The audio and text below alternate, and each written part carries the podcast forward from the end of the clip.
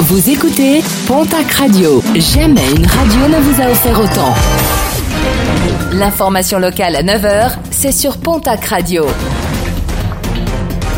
Bonjour Jean-Marc Courage Sénac.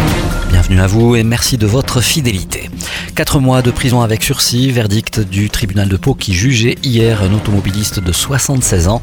En octobre 2021, ébloui par le soleil, il n'avait pas vu un homme traverser la chaussée. Un accident fatal pour le piéton âgé de 76 ans. L'ancien ailier du Stadeau devant le Conseil d'État, Morgan Rubio, contestait hier sa suspension de deux ans pour dopage. Le joueur avait été contrôlé positif lors d'un contrôle antidopage en avril 2021.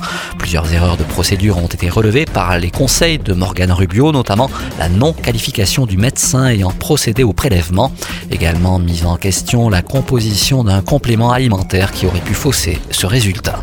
8500, le chiffre du jour, c'est le nombre de postes de policiers supplémentaires que souhaite créer le ministère de l'Intérieur pour sécuriser les transports en commun. Annonce faite hier par Gérald Darmanin, 77 nouvelles unités dédiées vont voir le jour, dont une à Pau.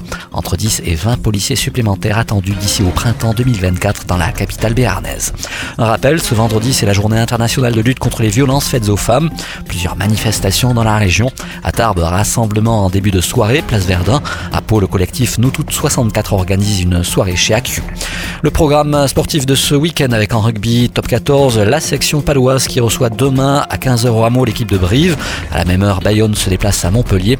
Dimanche soir, le stade toulousain se déplacera à Lyon. En Pro D2, la 12e journée. Ce soir, Biarritz reçoit Aguilera, l'équipe de Provence Rugby. Mont-de-Marsan recevra de son côté Nevers. Toujours en rugby, la nationale. Déplacement ce soir du Stadeau à Valence-Roman. Demain, Dax recevra l'équipe de Hier Carqueran. En National 2, poule 2, Hoche reçoit demain le bassin d'Arcachon. Dimanche, Lannemezan recevra Saint-Jean-de-Luz et Anglette, l'équipe de Florence. Et puis en basket, Betclic Elite, l'élan béarnais tentera de conserver sa bonne dynamique dimanche à l'extérieur face à l'Asvel. En National masculine 1, l'Union Tarbes de Pyrénées se déplace ce soir à 20h au Reuil Athletic Club.